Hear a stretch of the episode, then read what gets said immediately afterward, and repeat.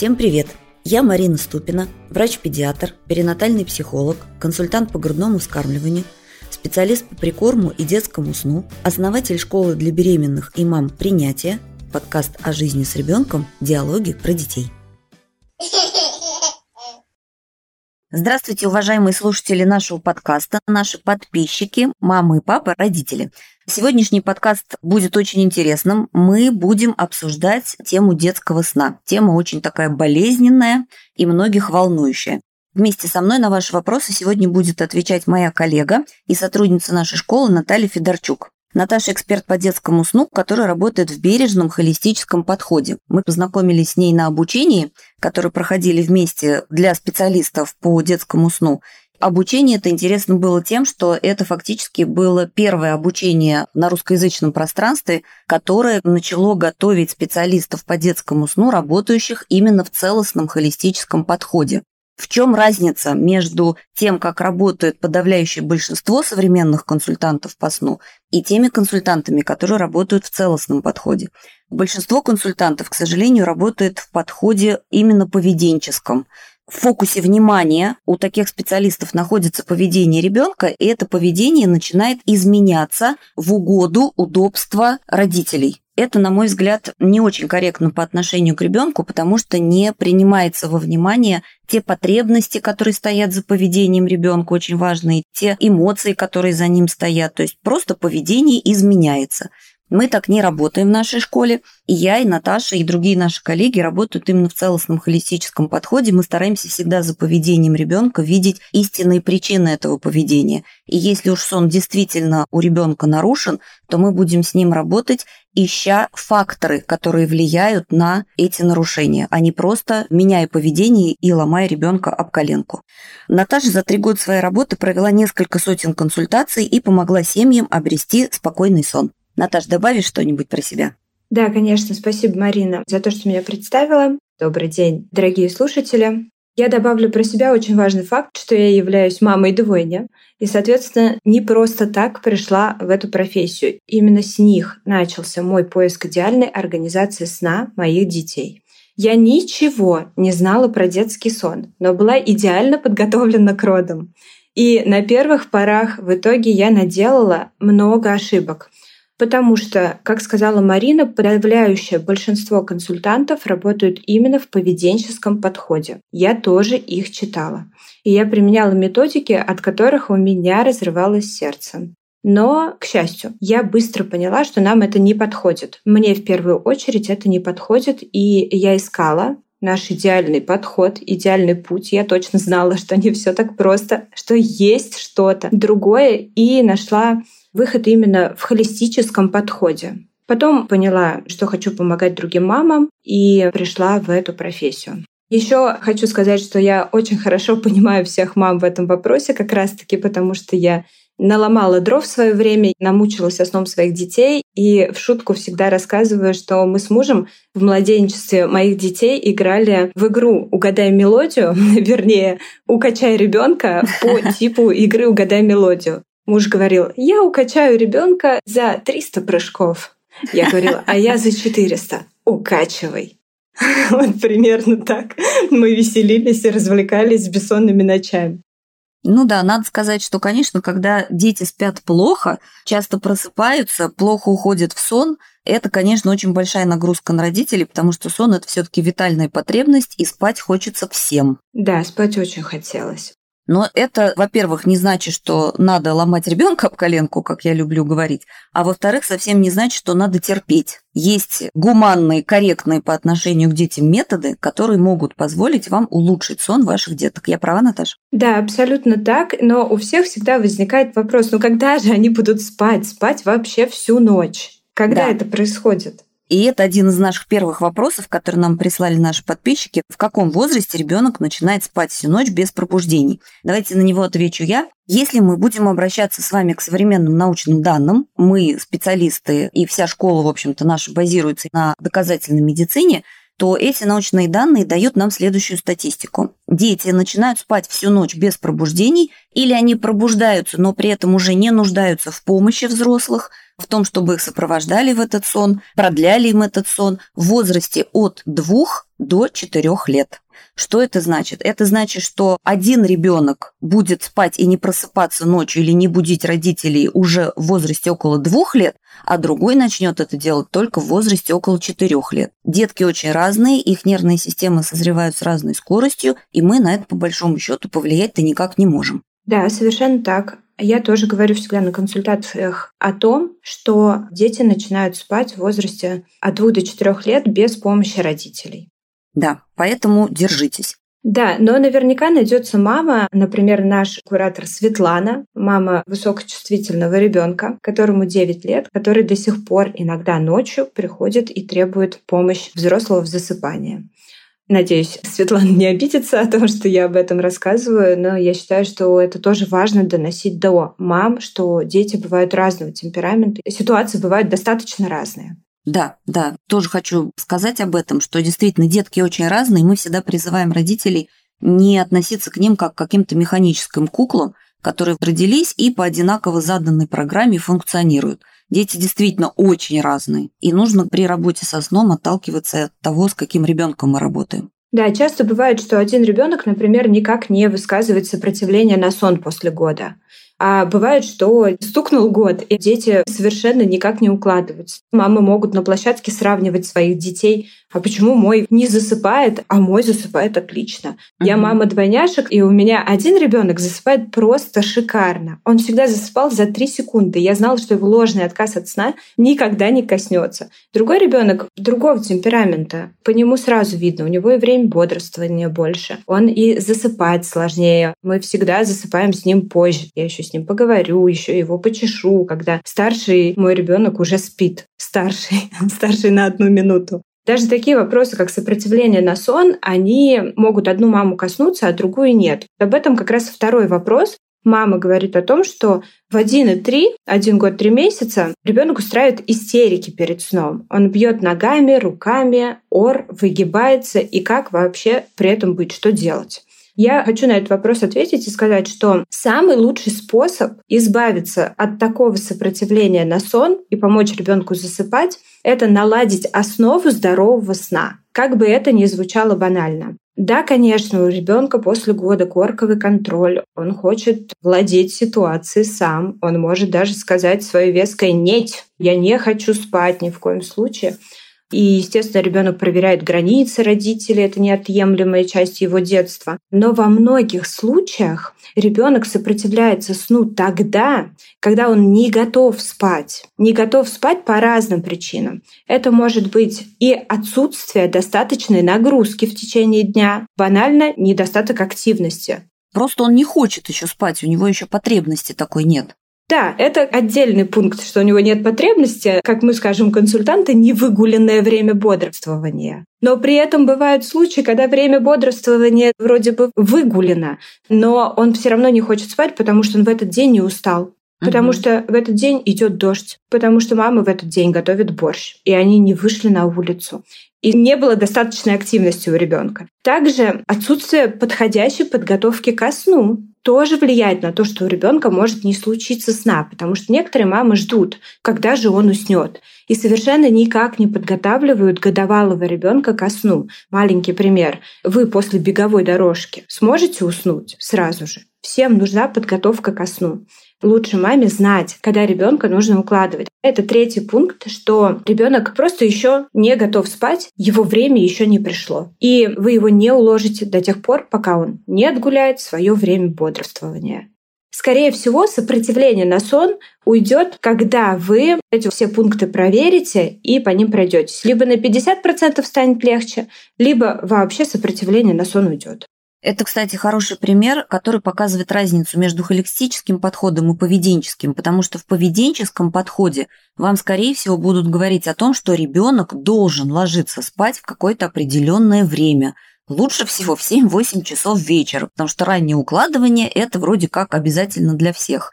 В этом подходе не рассматриваются факторы, которые на самом деле могут влиять на то, что ребенок не хочет уходить в сон. И что самое интересное, это раннее укладывание, оно, конечно, не одну маму сбило с пути, потому что никто не говорит о том, что к раннему укладыванию идет ранний подъем. И родители никогда не смотрят на то, во сколько они сегодня проснулись. Да-да-да. Подъем подъемом, а раннее укладывание по расписанию. Соответственно, могут быть сложности и определенные неприятности при укладывании. И из приятного ожидаемого события может получиться что-то не очень приятное, не очень хорошее. И когда это не очень хорошее происходит каждый вечер, то это, конечно, очень сложно для родителей.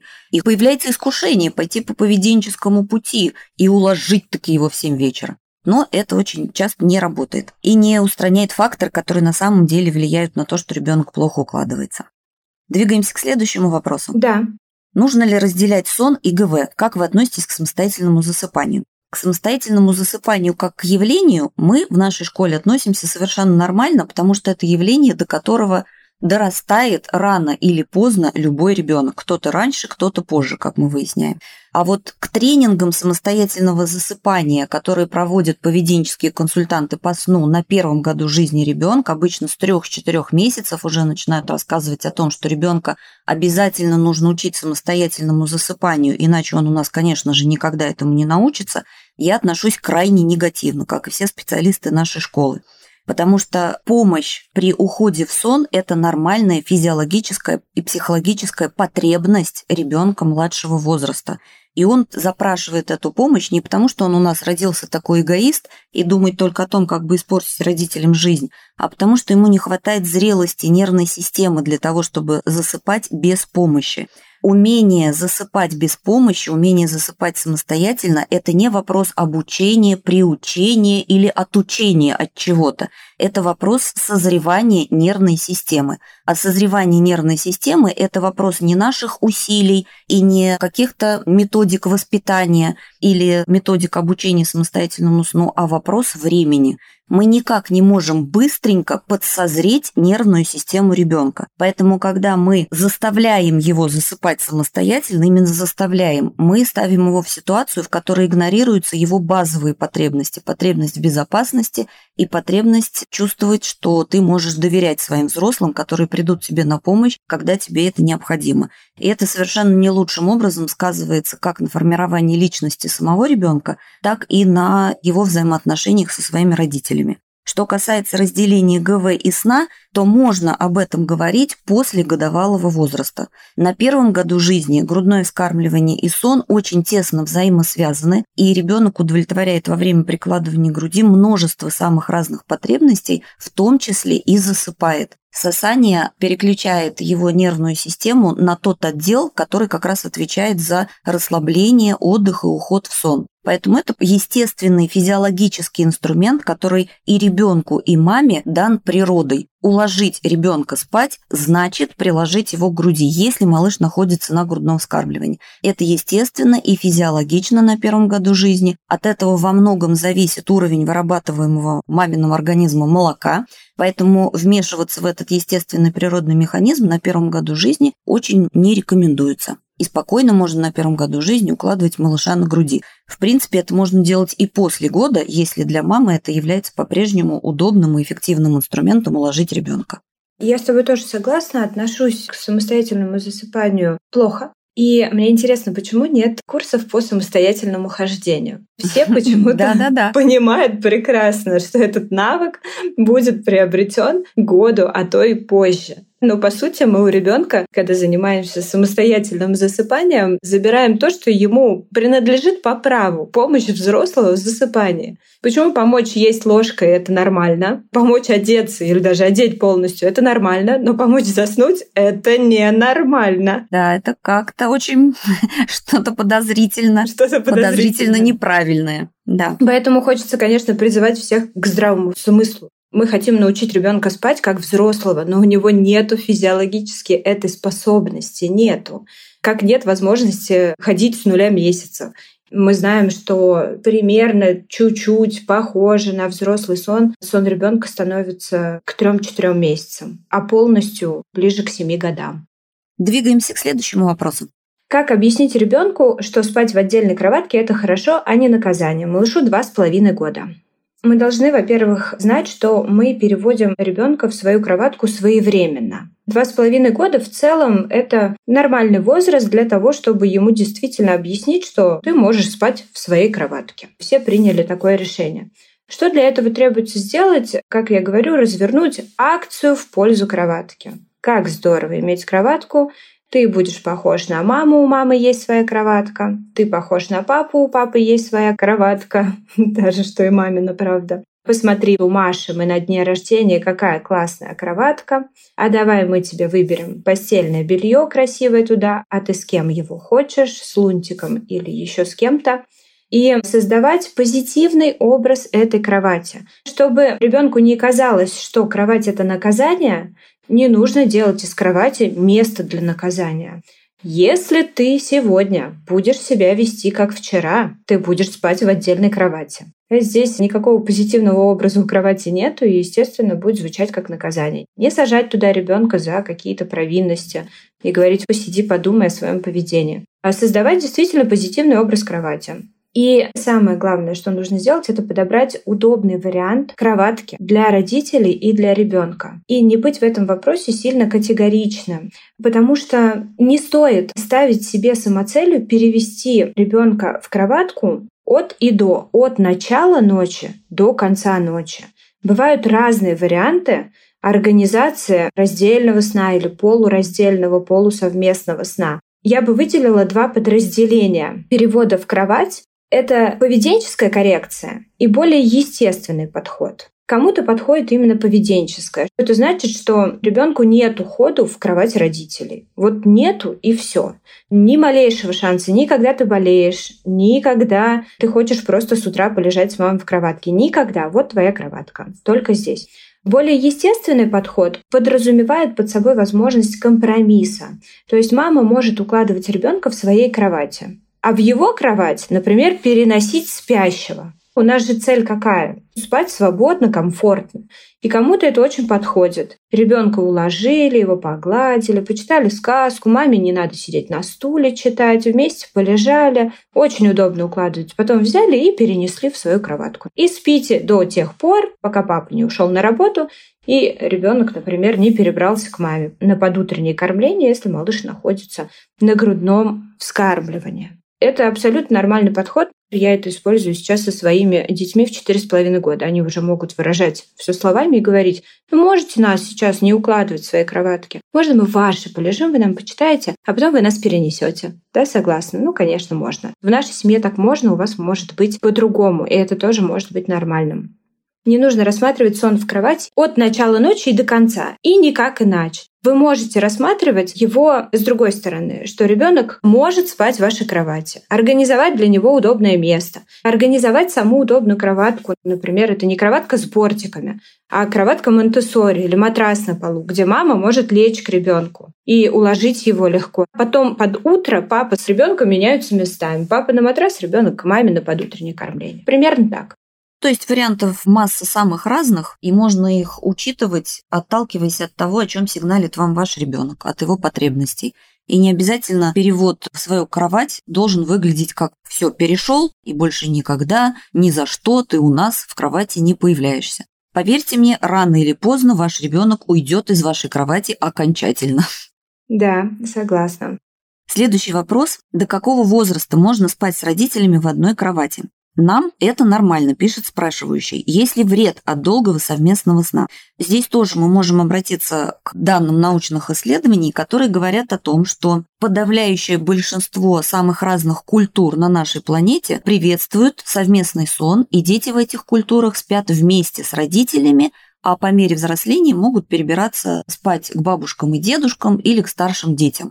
В большинстве культур на нашей планете дети практически до подросткового возраста все-таки спят с кем-то. Не обязательно с родителями, да, но с кем-то из членов семьи, потому что детям это важно. Это не значит, что мы должны изменить всю свою культуру, но при этом мы должны понимать, что потребность в совместном сне – это действительно естественная потребность детей, пока они еще маленькие, тем более. И вред совместного сна не доказан с научной точки зрения, но есть одно «но». Совместный сон может быть вреден и оказывать негативное действие на семейную систему в том случае, если совместный сон и ребенок с помощью совместного сна делается ответственным за какие-то проблемы родителей. Приведу очень грубый пример – если мама не удовлетворена качеством супружеских отношений, в том числе интимной жизни, она может искусственно пролонгировать совместный сон, несмотря на то, что ребенок подает уже знаки о том, что он готов к раздельному сну. Маме это удобно, за счет ребенка решается какая-то проблема. Или, вернее, появляется способ не решать эту проблему, не смотреть на эту проблему, не заниматься этой проблемой. Ребенок выступает ответственным таким громоотводом. Из-за ребенка у нас вот это не работает. Могут быть еще какие-то другие проблемы. Маме, например, сложно думать о своем предназначении, она не удовлетворена тем, на какой должности она работала, она не хочет возвращаться после декрета на эту должность, она, в принципе, хотела бы заниматься чем-то другим. Но это очень сложно и страшно может быть. Поэтому я буду спать дальше вместе с ребенком, потому что он же по ночам просыпается, и вот мы не высыпаемся и на работу, поэтому я не пойду. Это очень грубые примеры, высосанные из пальца, но они просто мной приведены для того, чтобы вы понимали, что такие ситуации, когда за счет ребенка решаются какие-то проблемы взрослых, это не очень хороший вариант. Если мы будем говорить о психологии, которая дает нам какие-то общие рекомендации по этому возрасту, то говорят о том, что после трехлетнего возраста, когда ребенок начинает выходить из диады с мамой, мы начинаем двигаться уже к раздельному сну. Но тут опять же нужно вернуться к тому, что детки очень разные, и выход из диады с мамой происходит в возрасте приблизительно между третьим и четвертым годом, кто-то ближе к трем уже готов выбраться из родительской постели, а кто-то ближе к четырем, а кому-то нужно будет спать еще дольше, потому что, например, у ребенка есть в анамнезе столкновение с серьезной болезнью. У меня были такие детки на практике, которые столкнулись с онкологическими заболеваниями. У такого ребенка априори повышен уровень тревожности, он пережил очень серьезные ситуации жизненные. Такому ребенку, может быть, понадобится более длительный сон в родительской постели, потому что у него выше уровень тревожности. В общем, как всегда, смотрим на собственного ребенка, что мы видим в его лице, смотрим, не переносим ли мы на его плечи ответственность за свои какие-то процессы, которые не хочется решать, и действуем исходя из этого. Двигаемся дальше? Да. И нас спрашивают о том, как сократить частые ночные пробуждения. Ждать ли, когда пройдет само? Это самый популярный вопрос, и что интересно, в возрасте после года он по-прежнему самый популярный. Как сократить частые ночные пробуждения? Ждать не обязательно, даже скорее не нужно, особенно если ваши силы уже на исходе. Многие вопросы решаемы. Кто-то смотрит реалити в социальных сетях школы, вы можете посмотреть на примере наших участниц, как за неделю работы, да уже в первый день у девушек значительно изменилась ситуация со сном. У одной мамы в два раза уменьшились пробуждения, у другой мамы ушли гулянки и тоже, кстати, в два раза уменьшились пробуждения по ночам. Это уже неплохой результат, учитывая, что частых ночных пробуждений там было много, больше семи. Частые ночные пробуждения — это действительно то, с чем точно можно работать. И если отвечать на вопрос, как все-таки их сократить, то можно написать себе 5 пунктов и по ним работать. Режим. Режим должен быть подходящим для ребенка. Питание. Питание должно быть подходящим для возраста малыша старше года.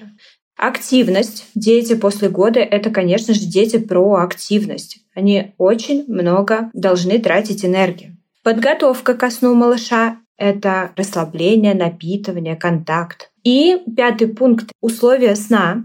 Но году условия сна уже родителям абсолютно точно известны. При каких условиях ребенок спит лучше, жарко, холодно, душно, пить, не пить. Все это про своего малыша родители уже знают, поэтому до года будем называть это условиями сна, а после года давайте назовем это все-таки световой режим. Нам необходимо получать много света, примерно до 12-13 часов дня, потому что свет — это строительный материал ночи. Чем больше вы будете находиться на свету, тем лучше это будет для ваших ночей. Поэтому, пройдясь по всем этим пунктам, вы точно получите результат. Давай еще раз повторим эти пять пунктов кратко. Я называю это пять кирпичиков. Режим, питание, активность, подготовка ко сну, успокоение и световой режим. Пять кирпичиков здорового сна. И следующий вопрос, который нам задают, почему ребенок не хочет засыпать в гостях? Для ребенка как минимум первых нескольких лет жизни поездка в гости – это перелет на другую планету. Чужая территория незнакомая, чужие незнакомые люди, с которыми он не взаимодействует ежедневно какие-то события, правила, сама поездка, все это нагружает нервную систему ребенка и повышает его тревожность. Это совершенно не значит, что мы никуда не должны ездить с ребенком в гости, потому что у него, видите ли, повышается тревожность. Нет, Семья ведет свой образ жизни, ребенок в этот образ жизни встраивается, но при этом семья должна понимать, какое это влияние оказывает на ребенка. Ребенку все интересно, кроме того, в гостях. Ребенок часто бывает перевозбужден всеми этими событиями, связанными с поездкой в гости. И все это очень сильно мешает ему расслабиться. Поэтому очень часто в гостях дети спать отказываются категорически. Поэтому если вы знаете, что ваш ребенок в гостях не уснул, имеет смысл вернуться домой немножечко пораньше, потому что к ночи он, скорее всего, от перевозбуждения устроит вам веселую ночь и веселый вечер. Просто учитывайте, что ваш ребенок маленький, его нервная система незрелая, и поездка в гости вот такое действие на него может оказать. Да, Марин, но как ты считаешь, можно все-таки себе не отказывать? Мы знаем, что да, что-то будет, сегодня что-то будет. Но можно ли закрыть на это глаза разово? Уверена, что можно. Мы всегда ратуем за то в нашей школе, чтобы соблюдался баланс потребностей ребенка и его родителей. Если родители понимают, что нам очень важно съездить в эти гости, нам совсем не с кем оставить ребенка дома в привычной ему обстановке, и мы будем крайне фрустрированы тем фактом, что мы в эти гости не попадем, Значит, мы взяли ребенка и поехали. И да, мы понимаем, что мы готовы к тому, что, может быть, вечер у нас будет беспокойным, и ночью наш маленький товарищ будет часто просыпаться. Но мы при этом получили удовольствие в гостях, пообщались с друзьями, удовлетворили свою потребность. А может быть такое, что мама с папой сядут и скажут, да, нам, конечно, хотелось бы съездить в эти гости, но мы как представим, что ждет нас вечером и ночью, угу. мы, пожалуй, не поедем. То есть это всегда вопрос потребностей и вопрос выбора родителей. Да, абсолютно согласна. Я вот с этой целью задала этот вопрос. Я абсолютно с тобой согласна. Никак не хочет ночью засыпать без груди. Часто просыпается и продлевает сон грудью, пишет мама малыша старше года. С частыми ночными пробуждениями я уже выше сказала, как нужно работать. Схема действенная, рабочая. И я, как уже сказала, это пять кирпичиков здорового сна. А вот то, что ребенок просит на продление сна грудь, в целом это не проблема. Это его привычный способ на данный момент, как я понимаю из вопроса выше. Даже если вы поработаете с ночными пробуждениями, у вас сократятся эти ночные прикладывания, но они все равно останутся. Безусловно, их будет меньше. А дальше вы уже вправе решить, работать дальше с этими ночными прикладываниями. Или вас, в принципе, теперь все устраивает. Было семь, теперь четыре. знаете, я еще покорблю ночью. Меня все устраивает мы должны понимать, что все-таки ночные прикладывания, особенно под утренние, они уходят, как правило, самыми последними. И если у вас в целом есть грудное вскармливание днем, есть грудное вскармливание на укладывание, удивляться тому, что ночью ребенок прикладывается к груди, здесь не приходится. Работа с сокращением ночных кормлений – это отдельный этап. И с ним работают при завершении грудного вскармливания обычно. Хотя бывают, конечно, случаи, когда грудного вскармливания ночью нет, а днем оно есть. Но это, я думаю, больше заслуга малыша, нежели заслуга какого-то воспитательного процесса родителей. И следующий вопрос. Ребенок не спит под одеялом, от него просыпается при поворотах. Норма, что делать?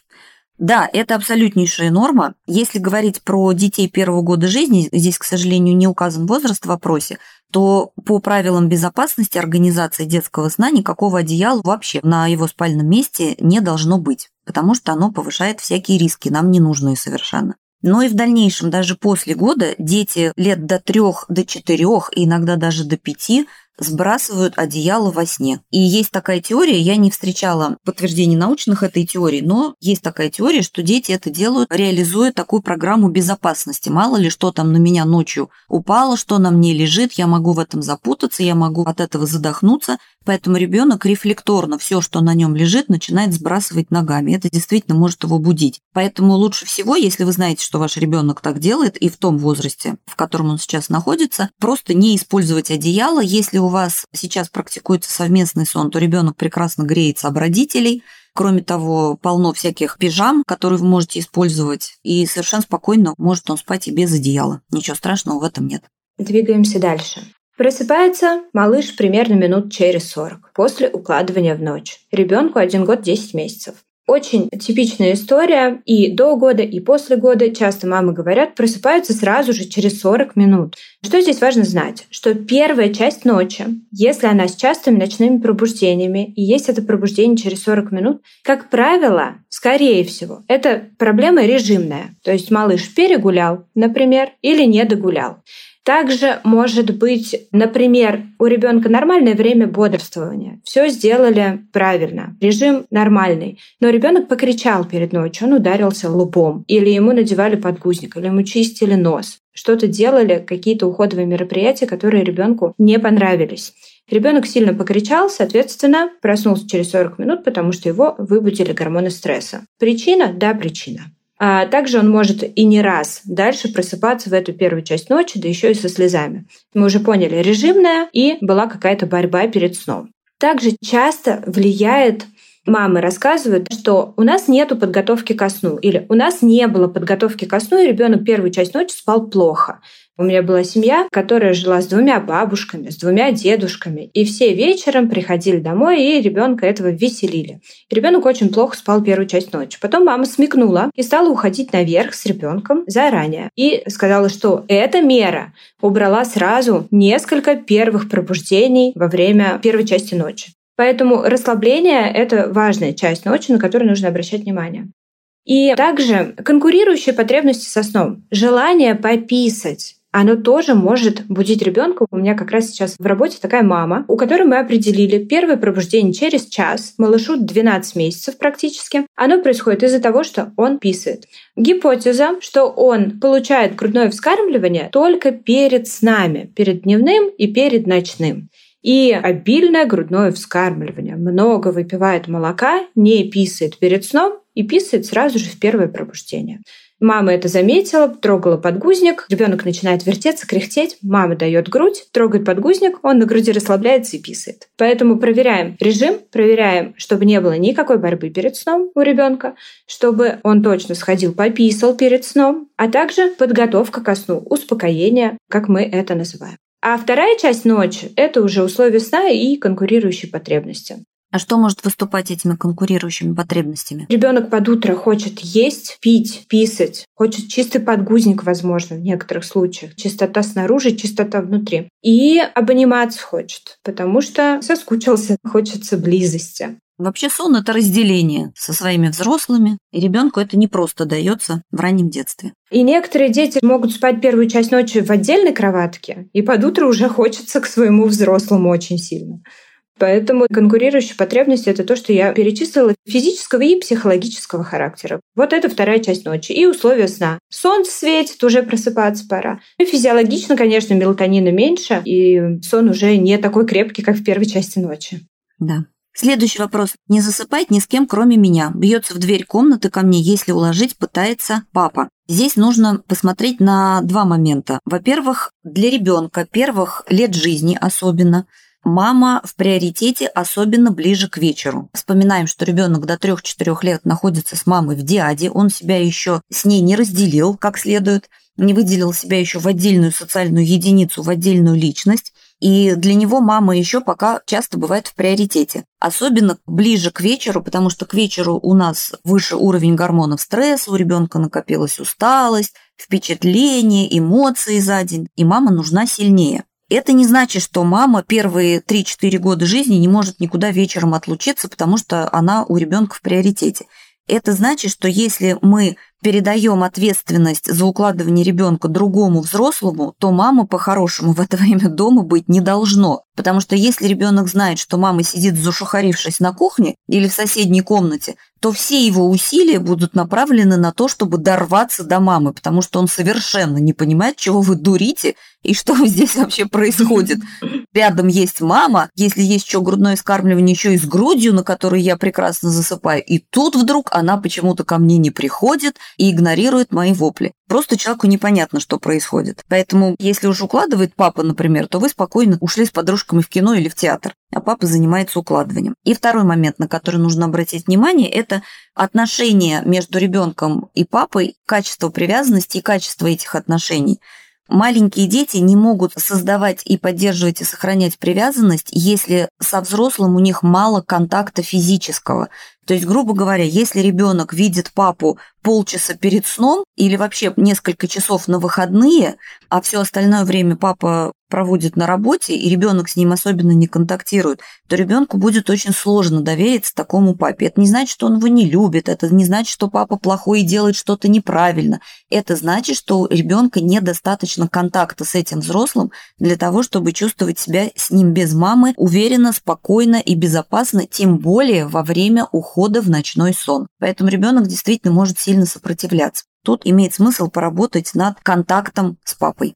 Да, у ребенка должен опыт быть успокоения этим взрослым. То есть взрослый не только, который приходит после работы и эгегей уго с этим ребенком играет, а тот, который может успокоить его.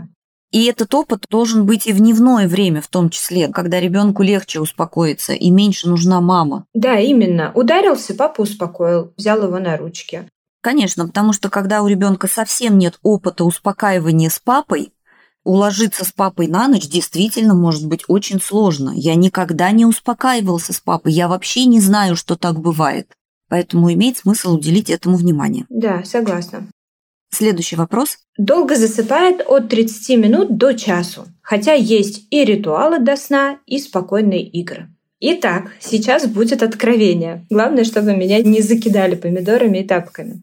Укладывать малыша 40 минут, малыша старше года, это, боюсь этого слова, нормально. Облегчить укладывание можно обманом своего сознания. Вы не укладываете ребенка 40 минут. Вы его половину времени готовите ко сну, а вторую часть времени вы его укладываете. Вот они ваши 10-20 минут. Если у вас перед этими 40 минутами, которые вы его усиленно укладываете, есть еще спокойное бодрствование, есть смысл это бодрствование перенести чуть на попозже. В принципе, посмотрите, во сколько ваш малыш засыпает. Не начинаете ли вы сильно заранее? Следующий вопрос Год и месяц ночью просыпается с диким ором, ничего не помогает, кроме груди. Либо будить и укладывать заново. Во-первых, существует такое явление у детей младшего возраста, которое называется night terrors или ночные кошмары. Это ситуация, когда ребенок начинает кричать, у него могут быть открыты глаза, но они совершенно стеклянные, и ему ничего невозможно объяснить. Он вроде бы и не спит, но при этом и не бодрствует, как будто бы там в своем мире находится – в котором его что-то сильно напугало. Такое явление считается нормальным у детей первых лет жизни, и специалисты предлагают просто за этим наблюдать, быть рядом с ребенком, чтобы он не поранился, держать его на ручках и так далее. Еще один метод предлагается. Если вы замечаете, что ребенок просыпается в определенное время ночью, то можно незадолго до этого времени его будить и потом снова укладывать. Это может предотвратить этот эпизод ночного кошмара. Но в вопросе мама пишет, что помогает в этой ситуации ребенку прикладывание груди. Поэтому можно предполагать, что это не является эпизодом ночного кошмара, а может быть это следствие какого-то перевозбуждения в течение дня. Могут быть еще какие-то другие причины. Но по большому счету, если грудь вам помогает успокоить ребенка и прикладывание груди помогает ребенку успокоиться и уснуть, то можно просто совершенно спокойно пользоваться этим инструментом, потому что, секрету вам скажу, именно для этого, в том числе для этого, грудь у нас и выросла с вами, для того, чтобы кормить ребенка, для того, чтобы успокаивать ребенка младшего возраста. Наташ, добавишь что-нибудь? Да, я бы хотела добавить, я замечаю это еще у детей, которым мама не хочет давать уже ночью грудь и начинает этот вопрос уже как-то двигать вперед. Вроде как уже большой, надо ночью как-то без груди. А ничего не помогает. Раз попробовала не давать грудь, второй раз, может быть, папе на руки дала. И ребенок уже заранее просыпается с этим диким ором, чтобы предотвратить эту ситуацию. И когда мама дает грудь, он засыпает на груди. Поэтому что можно здесь рекомендовать? Усыпить бдительность малыша. Если такой эпизод действительно был, то просто сразу заранее давайте ребенку грудь. Также, возможно, он спит на другой поверхности. Например, он спит в отдельной кроватке. И ребенок может таким образом просто звать своего взрослого, если он находится далеко, на другой стороне комнаты.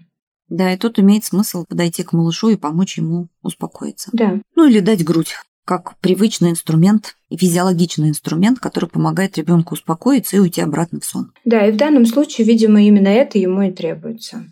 Стал через день просыпаться ночью на 2-3 часа. Играет, смеется, прыгает. Ребенку 1,9. Это обычная банальная ночная гулянка. К счастью, работать с ними очень легко. И мы рассказываем об этом на нашем интенсиве по сну, «Спи как большой». Также рассказываем и на другом интенсиве по сну для более маленьких детей «Спокойный сон». В чем смысл? В том, что ребенок, видимо, что-то где-то не догулял или, может быть, где-то побольше поспал, он просыпается, чтобы удовлетворить эту потребность ночью, поиграть. Не доиграл днем.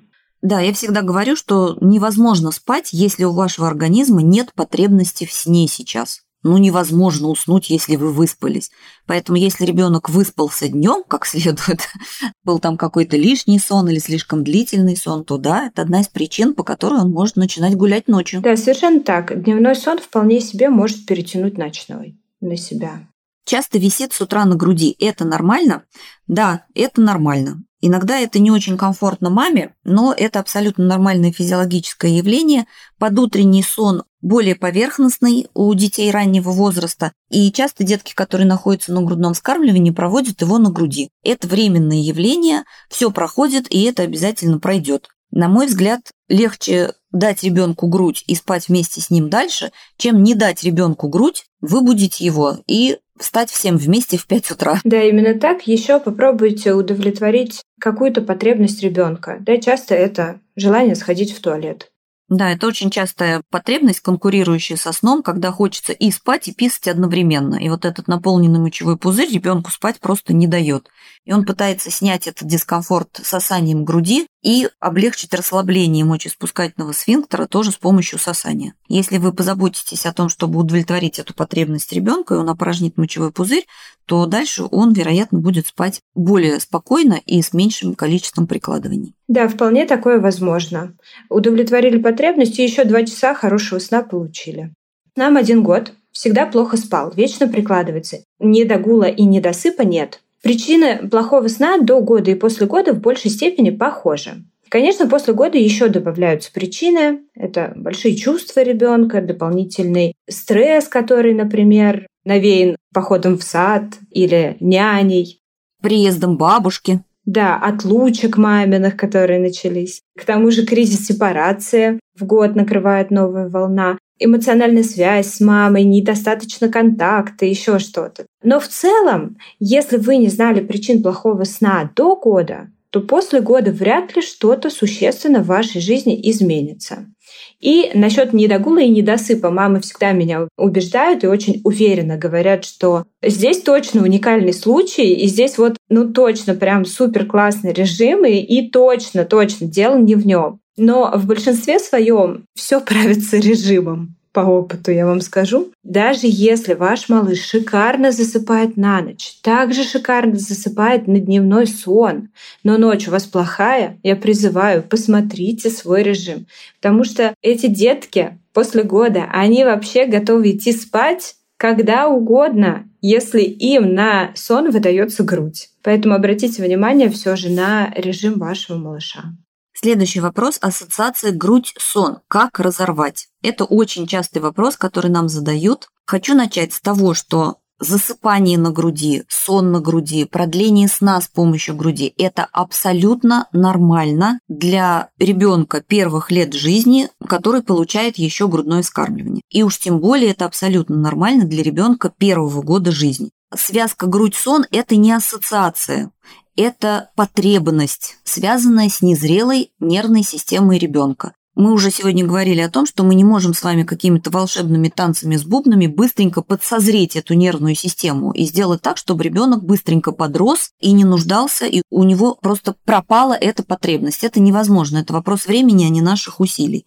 Поэтому засыпание на груди, продление сна на груди на первом году – это абсолютно нормально. И мы на первом году жизни не рекомендуем вообще вот в эту систему влезать. Потому что это только усложняет жизнь и маме, и ребенку, и может негативно сказываться на грудном вскармливании. После годовалого возраста мы тоже не считаем, что грудь и сон – это прямо ассоциация какая-то вредная, от которой срочно надо избавляться, иначе он у вас так до армии и будет висеть на груди и засыпать на груди. Нет, разумеется, не будет.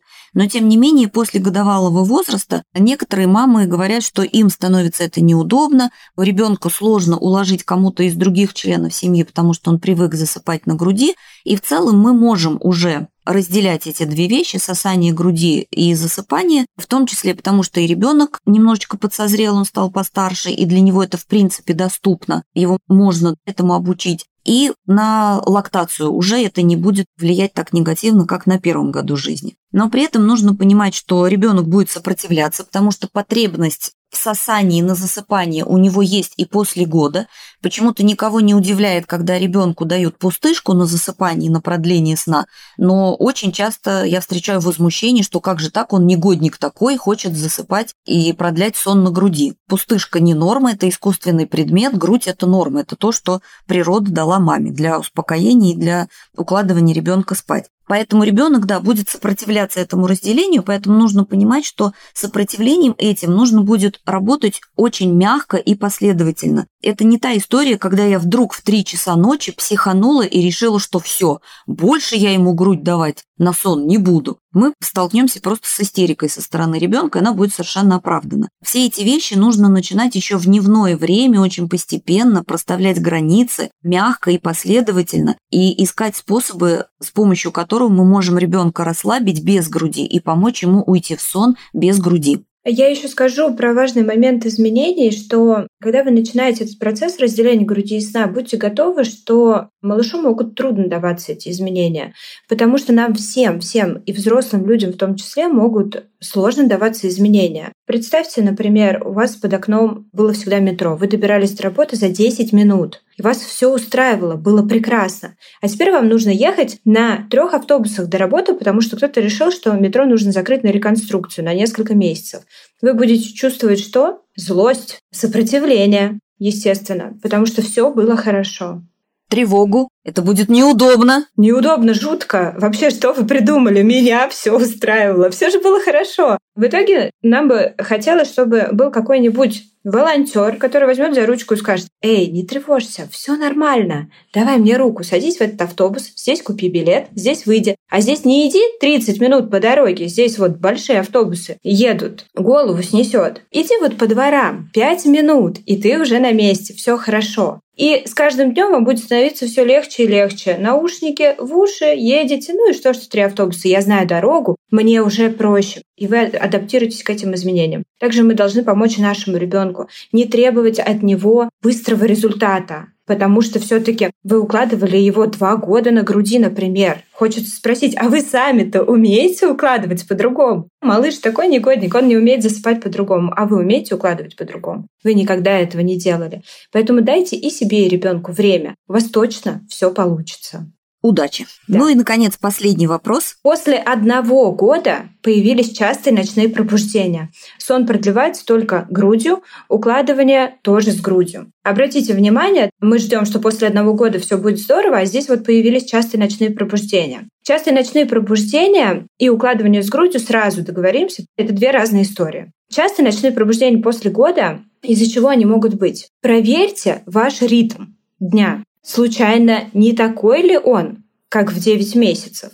Может, пора что-то поменять? Если режим давно не менялся, ищите причину там, потому что ребенок вырос, и у него, возможно, уже должен измениться режим. Может быть, вы остались вот в том времени 3-2 месяца назад, месяц назад. Тем более, что дети, они могут привыкать к определенному биоритму, и они могут не сигнализировать о том, что пора что-то менять. Ну, в целом их укладывают в это время, они и засыпают, если особенно темперамент такой, на все согласны в целом. И также проверьте рекомендации. Проверьте, например, питание. А оно у вас случайно не такое, как у ребенка в 9 месяцев, может быть, тоже пора что-то менять. Проверьте активность. А она случайно не такая же, как в 9 месяцев, когда вы ребенка возили в коляске. И до сих пор продолжаете годовалого ребенка возить в коляске. Может быть, пора что-то менять и поставить его на площадку, чтобы он по краешку борта шел приставным шагом. В общем, не забывайте про то, что ребенок растет, и растет он на первых нескольких годах жизни очень быстро и стремительно. У него созревает нервная система, меняется все в соответствии с возрастом. И сон, и быт, и организация прогулок, и организация питания, и много чего еще. Маме нужно успевать за этими возрастными изменениями. Да, именно так, успевать адаптироваться. Ну что, будем заканчивать на этом. Наташ, спасибо большое за нашу сегодняшнюю с тобой беседу. Я уверена, что некоторым мамам мы принесли пользу нашим подкастам. Если вы слушаете этот выпуск вскоре после его выхода, то спешим вам сообщить, что у нас в школе с 24 июля стартует интенсив «Спи как большой», на котором кураторы нашей школы, работающие в холистическом целостном подходе, будут помогать вам разобраться с организацией сна деток старше года. Да, все так. Мы приглашаем вас на этот интенсив. Мы уже помогли многим мамам это уже будет третий поток интенсива. Мы читаем очень хорошие отзывы, и поэтому приглашаем вас принять участие в этом интенсиве, если у вас есть проблемы со сном. Прощаемся с вами, будем рады видеть вас в нашей школе. До свидания, Наташа, спасибо еще раз. Спасибо, до свидания.